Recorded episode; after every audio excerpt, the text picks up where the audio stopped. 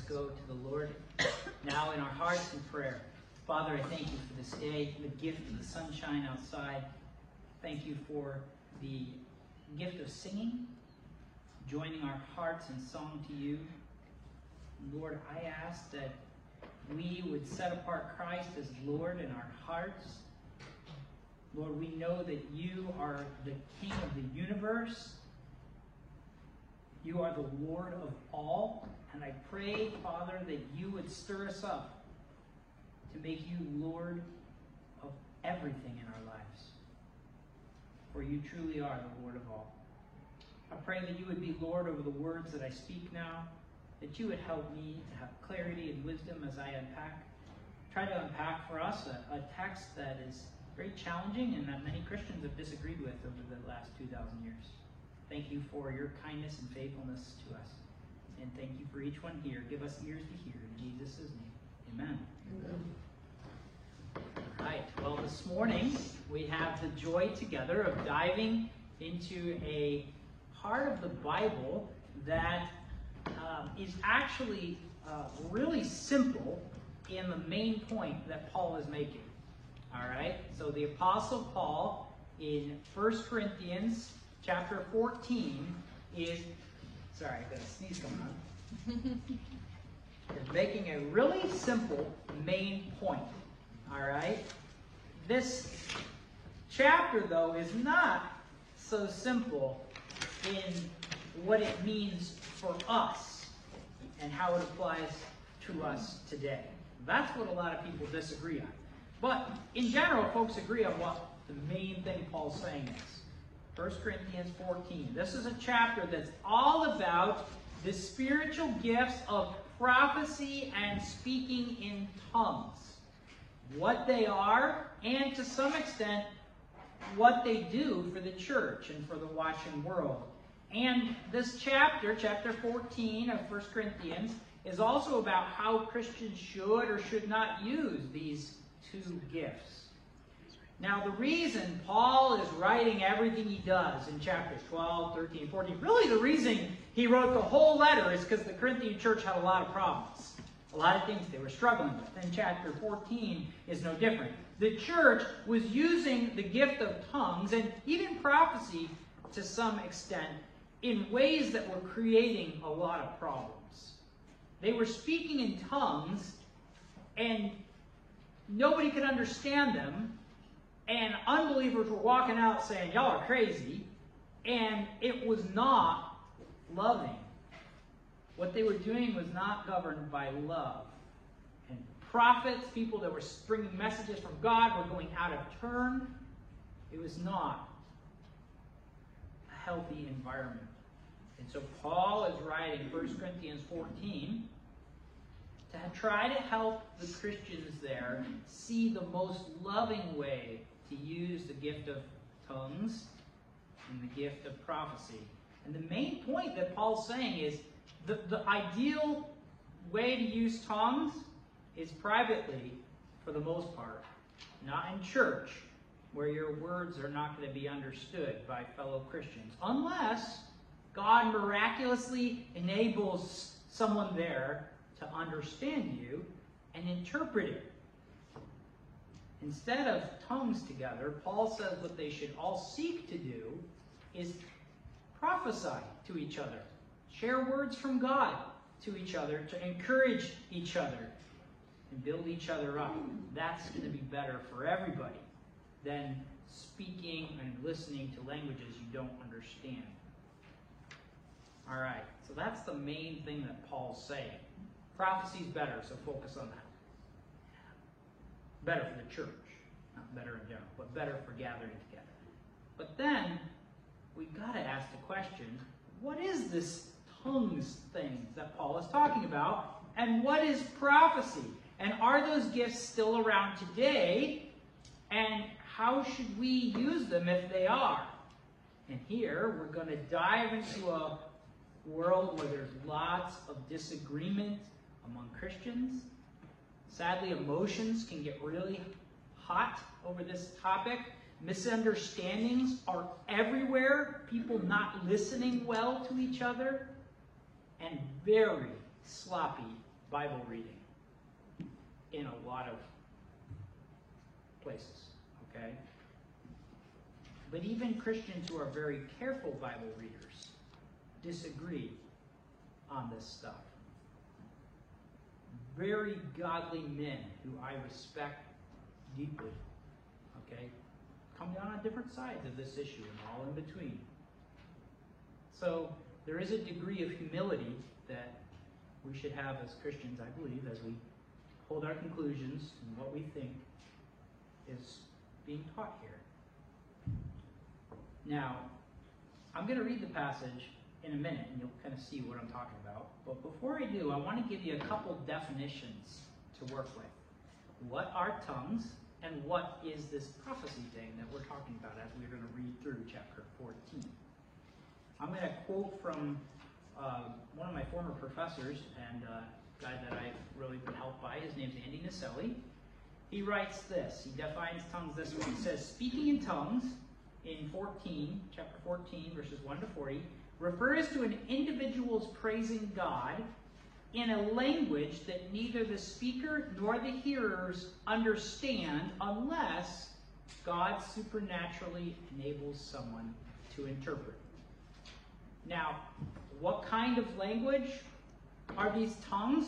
Well, when people study recordings of what is called, this isn't Andy talking anymore, this is me. When, when people have studied recordings, they've gotten the tape recorder out and they've gone into these charismatic services where everybody's speaking in tongues and they record it, and then they analyze what's being said. One thing's generally agreed on it's not a human language anywhere known to man. You plug it into a computer system, it, it's not. And yet, that does not inherently mean there is not content that is being communicated that we do not naturally have access to as human beings. In other words, that doesn't inherently mean, okay, then that's just bogus. It could be a coded language or a spiritual language we do not naturally understand unless it is spiritually given to us or God spiritually enables us to understand it, which seems to be what Paul is saying in 1 Corinthians 14. That understanding, the ability to decode, to hear it in your own language, what is being said, is called the gift of interpretation. This is my position. Not everybody agrees. Some people say, no, it's just all bogus. It's not any code language. It's crazy talk. And sometimes it may actually be. And sometimes, maybe it's the Spirit of God. Truly. I think that tongues are what Paul refers to in 1 Corinthians 13, verse 1, when he references the tongues of angels. It's a spiritual language of praise to the Lord that he sometimes gives Christians the ability to participate in as they pray and sing. Now, many Christians over the years have disagreed with that interpretation that I shared with you. They say, no, the gift of tongues back then was only and always a real human language that the speaker doesn't know, but someone else somewhere does.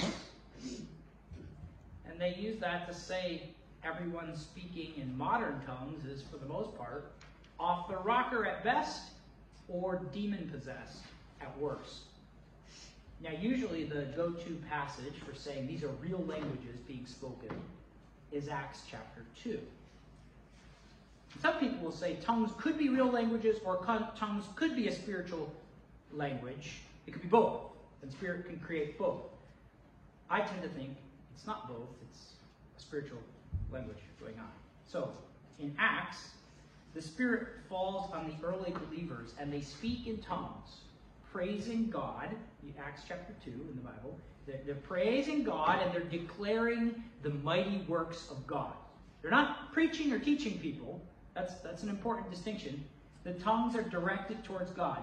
And in that event back then, people from every nation and Jerusalem, every nation in Jerusalem, they were that they were there that day. They're, they're listening to all this supernatural praise service, and they were able to understand it in their own languages.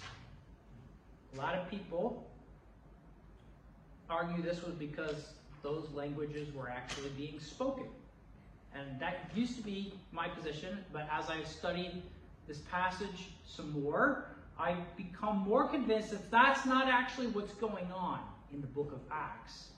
I believe what we read here in the book of Acts, chapter 2, is actually um, people speaking in prayers and praise to God in, in tongues, and it's the gift of interpretation going on that we'll hear about in a minute. People are hearing those tongues in their own language. We're going to read about that in 1 Corinthians 14. I believe it was a gift given by God's Spirit in that moment in Acts so long ago that the praise and declaring of God's mighty acts and tongues that these early believers were, under, were uttering were actually heard and understood in the many languages of Acts 2. But not everyone there in Acts 2, some of you may remember the story, not everyone there was able to interpret what is going on. Some only heard babbling, and they walked away saying, These people are all drunk. And so Peter, Peter stands up and says, No, no, no. They're not drunk. It's only 9 o'clock in the morning. They haven't had time to get drunk.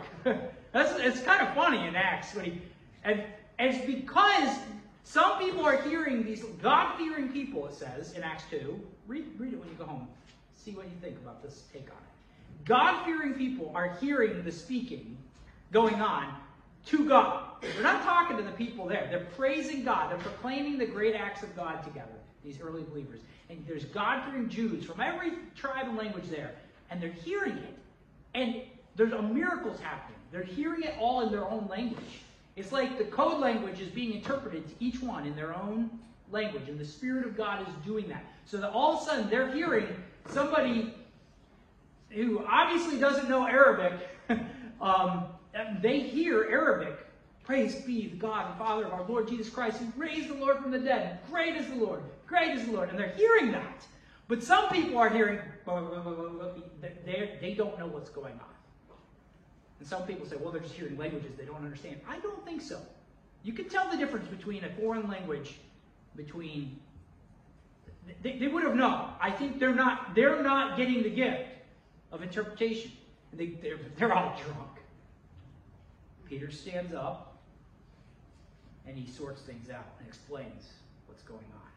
For a sermon, and 3,000 come to faith in Jesus at that time. So, what are tongues?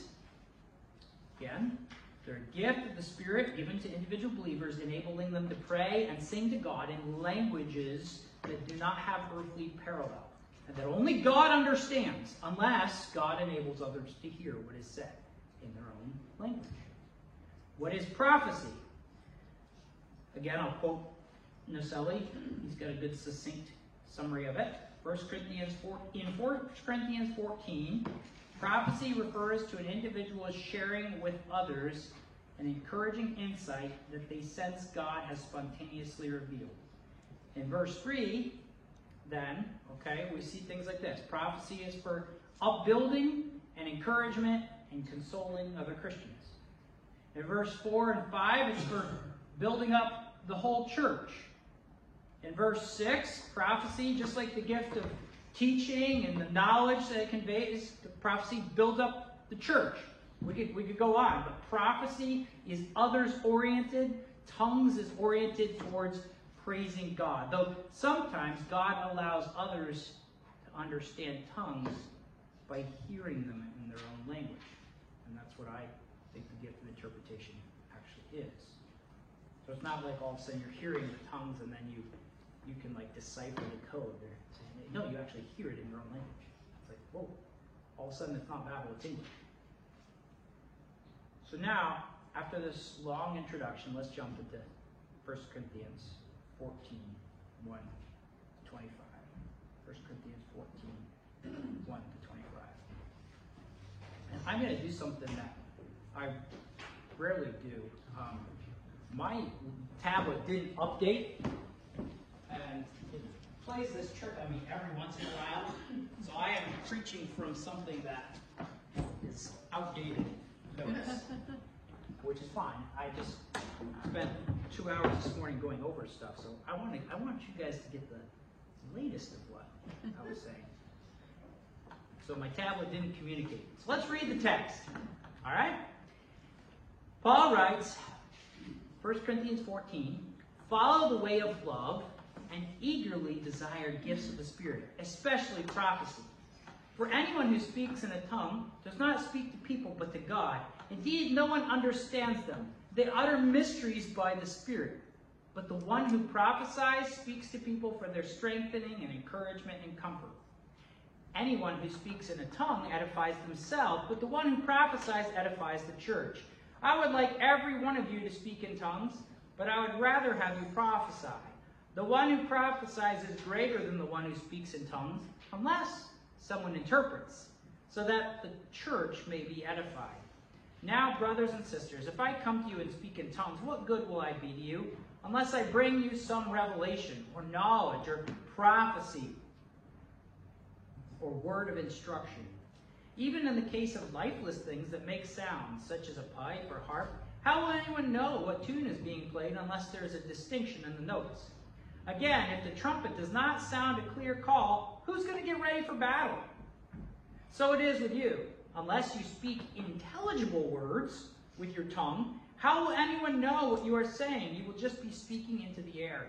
Undoubtedly, there are all sorts of languages in the world, yet none of them is without meaning. If then I do not grasp the meaning of what someone is saying, I am a foreigner to the speaker, and the speaker is a foreigner to me. So it is with you. Since you are eager for gifts of the Spirit, try to excel in those that build up the church. For this reason, the one who speaks in a tongue should pray that they may interpret what they say. For if I pray in a tongue, my spirit prays, but my mind is unfruitful. So what shall I do? I will pray with my spirit, but I will also pray with my understanding. I will sing with my spirit, but I will also sing with my understanding. Otherwise, when you are praising God in the spirit, how can someone else who is now put in the position of an inquirer, what's going on? What are you saying? How can they say amen to your thanksgiving when they don't know what you're saying? I can't say I agree if I have no clue what you just said. Verse 17, you are giving thanks. Great. It's, glad, it's great that you're praising God, but nobody else is edified because they have not a clue what you're saying. That's what Paul's saying. Verse 18, but lest you think tongues is bad, he says, I thank God I speak in tongues more than all of you. But in the church, when I gather together, I would rather speak five words you understand, five intelligible words to instruct others, than 10,000 words in a tongue. Brothers and sisters, stop thinking like children. In regard to evil, be infants, but in your thinking be adults. And the law is written, with other tongues and through the lips of foreigners I will speak to this people. But even then they will not listen to me, says the Lord. Tongues then are a sign, not for believers, but for unbelievers. Prophecy, however, is not for unbelievers, but for believers. So, if the whole church comes together and everyone speaks in tongues, and inquirers or unbelievers come in, will they not say, "You're all your, you're all out of your mind"? I can't understand what these people are saying. They're all drunk or babbling. It's crazy. Verse 24. But if an unbeliever or an inquirer comes in while everyone's prophesying, they are convicted of sin and are brought under judgment by all, as the secrets of their hearts are laid bare. So they will fall down and worship God, exclaiming, God is really among you. So here's the main idea that Paul is saying Christians should desire the gift of prophecy in worship more than tongues. Because, four reasons. One, these are all on the back of your bulletin. Prophecy is addressed to believers. Tongues are addressed to God. Three, tongues are a sign for unbelievers. They, they communicate something about unbelievers, namely that they're on the outside, not the inside. And fourth, prophecy is for believers. And in context, it's a sign that God is saving them. So, point one prophecy is addressed to believers. This is pretty easy to pick up from the verses that we worked through. The reason Paul wants the church to prophesy in the gathered assembly of Christians is because prophecy is the gift that most enables them to love their fellow brothers and sisters. Prophecies build up other Christians. Prophecies encourage and exhort other Christians, and prophecies can also console other Christians and comfort them. See that in verses 2 to 6 of chapter 14? Uh, This is different than the way that some Christians over the years have used what they call the gift of prophecy. Some people, claiming to be Christian prophets, have used their prophecies, supposedly, to tear down or discourage or even frighten or attempt to control other Christians. As if like they've got the walkie-talkie with God, and it's like God is telling me to marry you. It's like, well, he didn't tell me that. Well, if you disagree with me, you disagree with God. Like, holy cow. You cannot argue with someone who says, God told me to do it. Can you? Can, can you argue? Well, God didn't tell me that. Well, God says. Well, I think God says. All of a sudden, the church delves into chaos. Is this is this what's going on? Is this what Paul's encouraging here? No, I don't think so. Gift of prophecy has been tragically abused by all sorts of faith leaders, sadly, as a tool to manipulate other Christians to get them to do what they want them to do. God is telling me that I need a better car, and so you better give more. 1 800 donate to my Lamborghini, or whatever it is. It wouldn't be that. Monster truck. Something big. Right? You can smell a snake a long ways away. That's not what prophecy means. But some folks have reacted to all the abuse of prophecy and they go the other route and they say, no, prophecy is no longer a gift that's in use today. Prophecy stopped when the New Testament was completed. Now, that argument, uh, I, I will say two things about it. One, very few people make that argument nowadays, very few commentators. It's almost, it's very hard to defend. But John MacArthur is one of them that still does. So, you know, it, you can you can read his view. John MacArthur, if you ever heard that name before, um, he uh, he has a commentary on 1 Corinthians, and he'll he'll present that. He also has a book called Strange Fire, which I've read carefully and strongly disagree with, but that's another place you could go to get that view that tongues and prophecy are gone. Some of it is a reaction, though, in my opinion, to crazy things. But I believe prophecy still is in place today, and it happens when the Spirit of God presses mightily on a Christian the need to communicate a word from the Spirit of the Lord to another believer or a group of believers. It could be a warning against sin. It could be a strong sense that God is calling a church to take a particular course of action. It could be a mighty word of encouragement from the Lord, reminding someone that they're loved by God. But regardless of the prophecy, it should never be accepted blindly by Christians. All prophecy must be tested against the teachings of the apostles that are written down for us in the New Testament and tested as well with prayer. For example, is what Paul says. 1 Corinthians 14 29, he tells the church to weigh carefully what the prophets say. In 1 Thessalonians 5 19 to 22, Paul writes something that ought to make those who think prophecy never occurs anymore be careful. Make sure your exegesis is right. He says, Do not quench the spirit. How would you quench the spirit? The next verse 20 gives an indication. 1 Thessalonians 5.20, he says, Don't despise prophetic utterances. Don't just write them off out of hand. Sure, God told you something. Examine everything carefully. Hold fast to what is good. Abstain from every form of evil. So prophecy and, and manipulation through prophecy would be evil. Prophecy is addressed to believers, but believers must test and weigh what is said. And what is said must be done in an orderly way.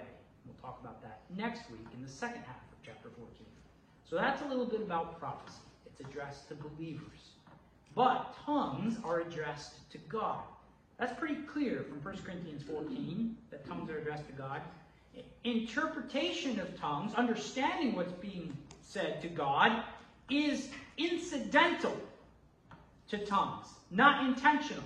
Right? You're you're praising God, and it happens that somebody the, the incident occurs that somebody understands you. But you don't speak tongues to be understood. Like, I'm speaking in tongues to you so that you can understand it. No, it's praise to God, and you ask God, hey, could you could you give us a second gift that people would understand it? If somebody hears and understands the tongues, this is a separate gift of the Lord, called the gift of interpretation by Paul. And so, if God isn't giving this gift of interpretation, tongues should not be used when the church gathers because they are not contributing to the building up of other Christians at all. It should stop right away. I want you to listen to some of the things Paul says as I read them to you about tongues. Verse 2 Anyone who speaks in a tongue does not speak to people but to God. Indeed, no one understands them. They utter mysteries by the Spirit. It's a huge thing there. This is the definition of tongues. Nobody understands them. They utter mysteries by the Spirit. They're not being spoken to people, not language to people. It's spoken to God. Verse 2 is huge. This definition needs to stick in your mind, those different parts of it, as we work through. This is the norm for what tongues are. You're uttering mysteries by the Spirit, things that humans don't. A mystery is something that must be revealed by God. Right? You have to have a mystery revealed. Find it out.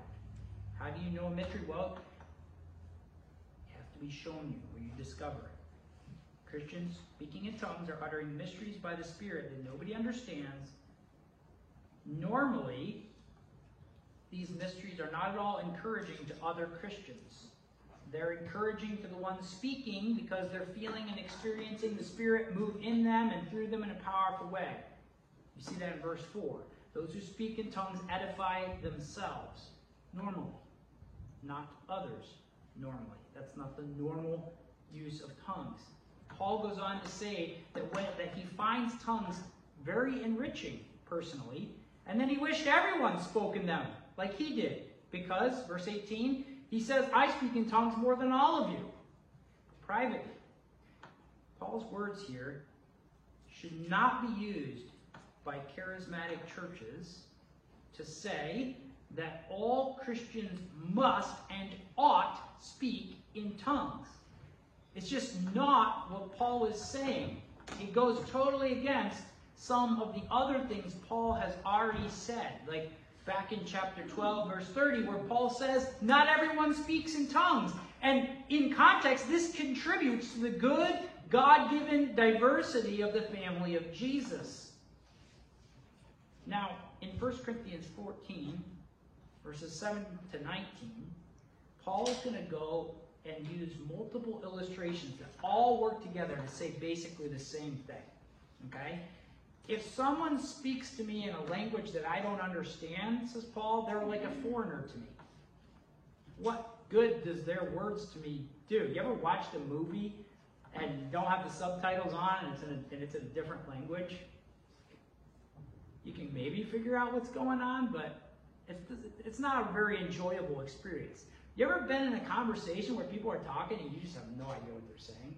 Maybe it's foreign language, or maybe they're speaking medical language and you don't know what they're saying. right? So it's, it's hard when you feel like you're kind of on the outside of a conversation and you don't know what's going on. Imagine you're in battle and you're waiting for a trumpet call, says Paul, to sound a command. Back then, they gave trumpet calls. Those the days before walkie-talkies, right? And and the trumpet doesn't give a clear, loud, meaning retreat. It's not loud enough. Maybe the guy didn't get a drink of water.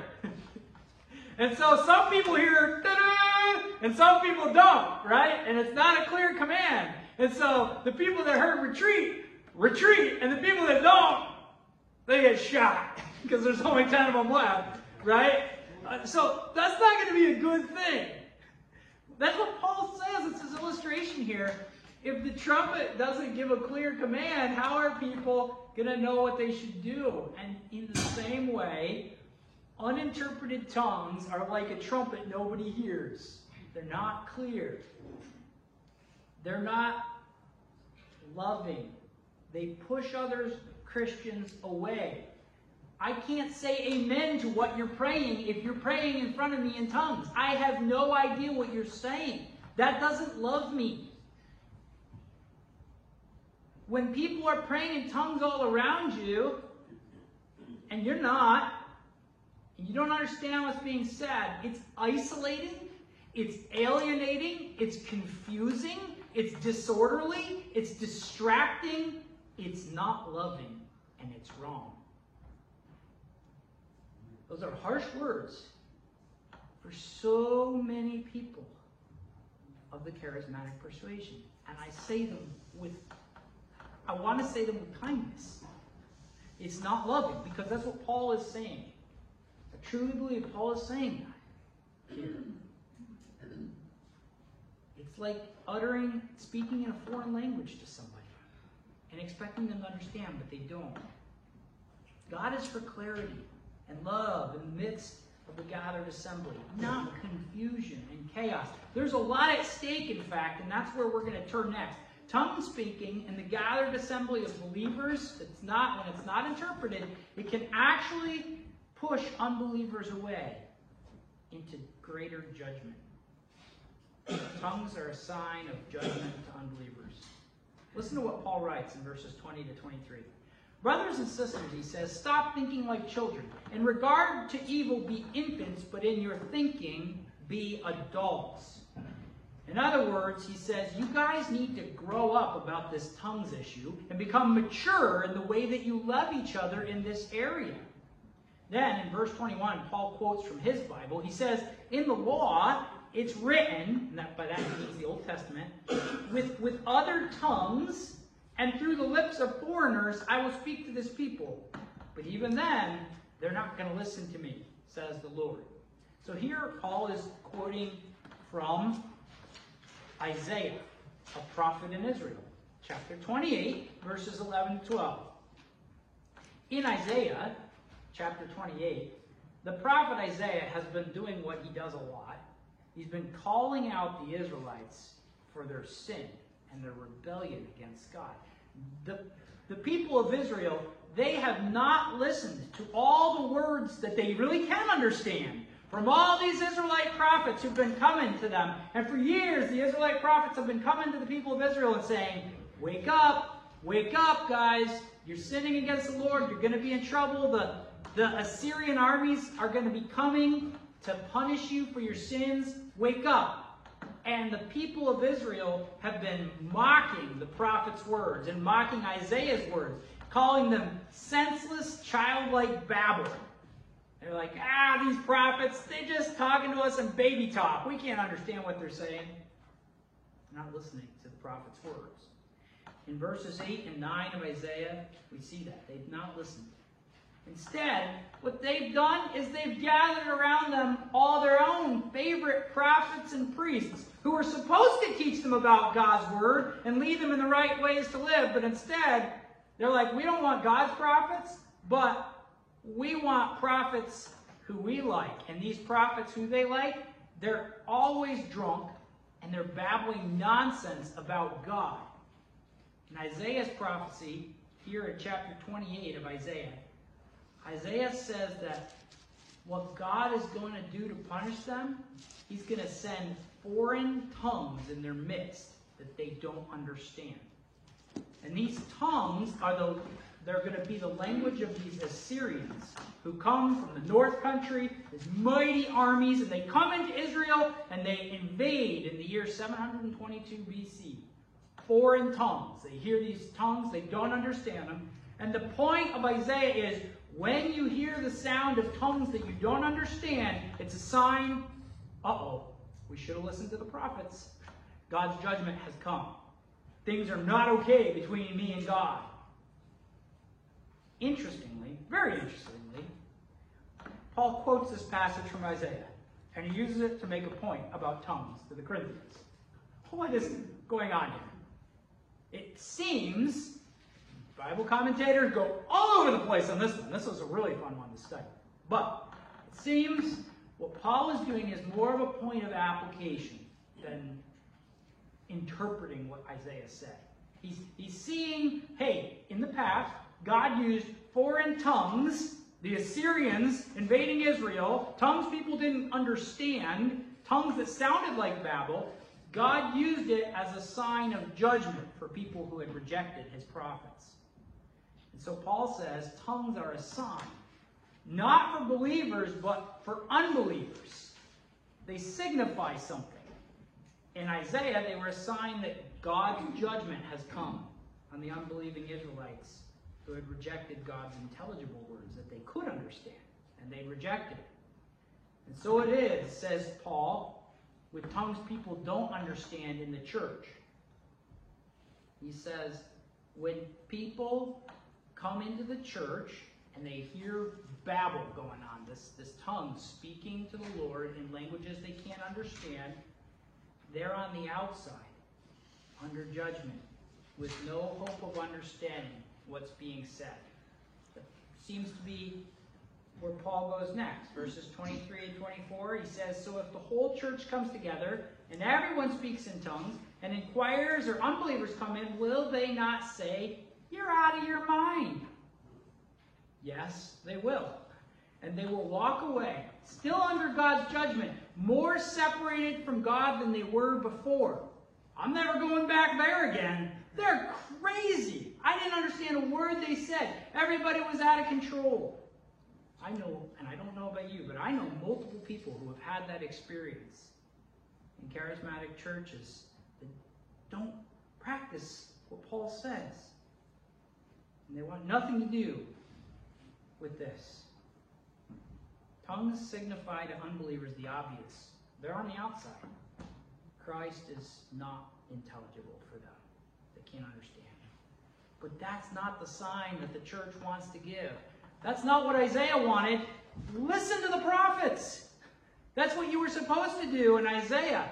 The word you can understand. Charismatics. And that's referring to churches that sometimes, quite often, don't exercise the gifts rightly, like Paul says, but just allow tongues to run rampant in their midst with no interpretation. Or if interpretations are given, it's like three people interpret what that person said and it's all different and it doesn't, wait a second, or it's just really kind of, really? God loves you. What is that? You know, that's kind of vague. Is that, did you really hear them speaking in your language or are you just making something up to justify? You know, these things get tricky. Really tricky. But we have to take what Paul says very seriously. Worship services filled with uninterpreted tongues are like Assyrians babbling in the marketplace of Israel. It's a sign, uh oh, judgment's come. But they don't hear it, so they leave and walk away. Prophecy, on the other hand, communicates something. Signs, tongues signify something, prophecy communicates. Prophecy is a sign, and it's directed towards believers, but unbelievers can benefit from it as well. See that in verse 22? Prophecy, however, is not for unbelievers, but for believers.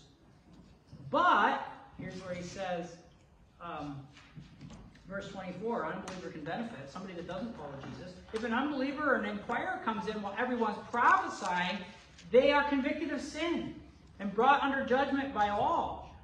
A different kind of judgment than the previous sign.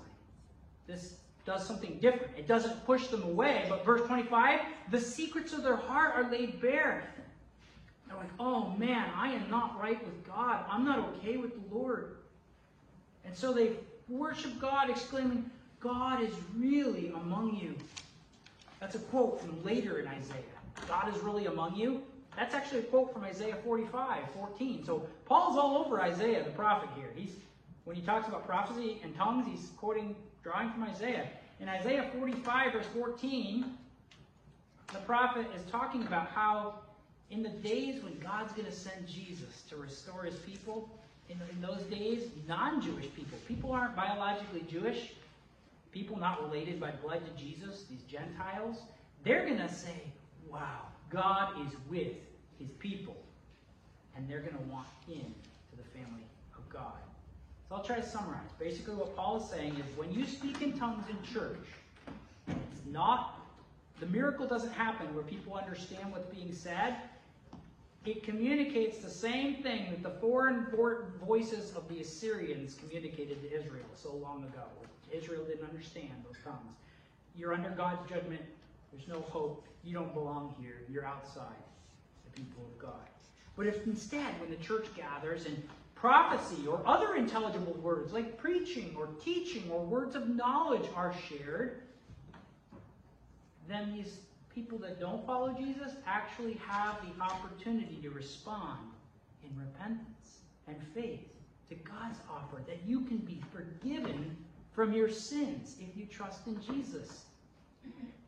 If all you heard was words you didn't understand, that's just a sign it's too late. You can't hear it. You don't understand. So Christians, in conclusion, the main idea again, should desire the gift of prophecy in corporate worship more than tongues because prophecy is addressed to believers, tongues are addressed to God. Tongues are assigned to unbelievers. Prophecy is for believers and can even bring lost people into the family of Jesus because they can understand what's being said. So, three applications here. First, this is one that I want to pray about myself. Be open to the gifts of tongue, gift of tongues, as you pray in private to the Lord. Be open to it. Paul says, I wish all of you prayed in tongues in your private prayer. I know several of my, two of my professors at Bethlehem regularly prayed in tongues. I never heard them. They prayed privately to the Lord, and they said it was very um, enriching to their to their prayer life. They didn't do it all the time. They were in control. They, they could start and stop. It wasn't like they were out of their minds. They prayed in tongues. Maybe God would give you that gift. The second thing I want to say is everything done in corporate worship together ought to be done in a way that's as understandable to people as possible. As I mentioned before, have you ever been in a conversation where you're sitting and people, you have no idea what two people are talking about? You're like, I am totally on the outside of this conversation. Like listen to one side of a telephone conversation, I figure it out, but I'm not picking it up. Or maybe you, do, you think you do and you get it really wrong. Same goes for tongues in the church. It's not loving to sing or pray in words that nobody can understand. But this extends beyond tongues. All the things we do on a Sunday together when we gather should be done in a way that's as understandable as we can make it. One thing that's really popular in, in evangelical circles nowadays um, to celebrate the diversity of the body of Jesus, the family of Jesus, um, some churches really like to sing songs in different languages because we are one big family.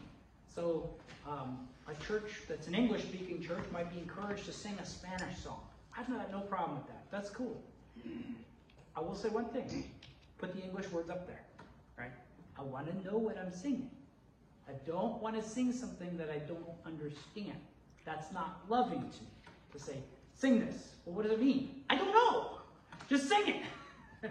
sing Spanish. Well, that's all cool, but if I don't know what I'm singing, that doesn't benefit me.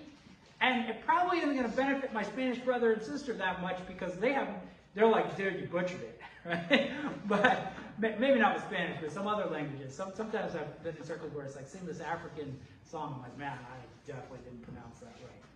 But again, my, my point is, a way to love the body is to have the English words right up there. It's important to know what we're saying so it can benefit me and others. And one final thing here a word about prophecy. If you're a member of our church, and if you are ever here on the Lord's Day, on a Sunday, you, you become a member, you're part of our church family, and you feel this overwhelming sense that the Spirit has put something clear on your hearts to say that will encourage and exhort and even warn our church, I believe that we as a congregation ought to be open to receiving that. There's been times where I, as a pastor, have been preaching and have felt the pressing of the Spirit to say something in a certain way that maybe I didn't write down. And I would call that a prophetic moment. And I don't have a monopoly on prophecy. However, as it is with all prophecy, we must test everything against teachings of the apostles and of Jesus. Test what is said. But as a church, we need to be open to the Spirit of God moving in our midst in a way that might not fit exactly with the order of the bulletin on a Sunday morning. One commentator, D.A. Carson, said this, and I totally think he's right here. Um, the model that we have embraced in most of our tradition of Christianity, it, with of one guy talking like I'm doing for 30, 40 minutes, 45 minutes, that model is actually very different. Not bad, but it's very different than the early church model. Okay? Yeah, there was some apostolic teaching, but there was also lots of people sharing words from the Lord, words of encouragement. Somebody had a song to share. Uh, somebody, it, it was a group of men. And we try to do that in different ways. But as a church, if the Lord, you really feel, we do that some in our sharing time for prayer requests. If you have just a, a word of encouragement or exhortation, all right, maybe you're of the persuasion that prophecy has ceased and you don't believe it's a gift still for today, well, call it whatever you want. a word of encouragement. All right? We don't want to put the brakes on that. If it's going to be really long, maybe talk to us beforehand. Let us know it's coming. Maybe we could delay it to the next week. Seems that 1 Corinthians 14 is a little more spontaneous than that. And we need to be open to that, I think. So, here's a wrap up. Fasting. Paul assumes that God's Spirit is going to be moving mightily and regularly when churches gather to meet. You might not speak in tongues. You might not be getting prophetic prompts from the Spirit to say something to God's people. But my question to you is where is the Spirit working in your life right now? Where is He convicting of you of sin, of wrong that you need to ask Him forgiveness for and change? Where is the Spirit calling you to wake up and draw nearer to the Lord? Where is He calling you to love other Christians more truly? If you're a Christian today, that means that God's Spirit is with you. He's in you. He's for you. And the Spirit's aim is to mold you and shape you and your life to be more and more like Jesus Christ. What is the Spirit pressing on your heart today? Do you think about that? Paul does. Keep in step with the Spirit, he said. Let's pray. Lord, I pray that you would help us as a church to follow the leading of your Holy Spirit. Pray that we would be, that I would be, sensitive to your Spirit's leading and guidance. Please, Lord, help us to trust you more truly and more fully make our church more and more like the Lord Jesus Christ. In Jesus' name I pray. Amen.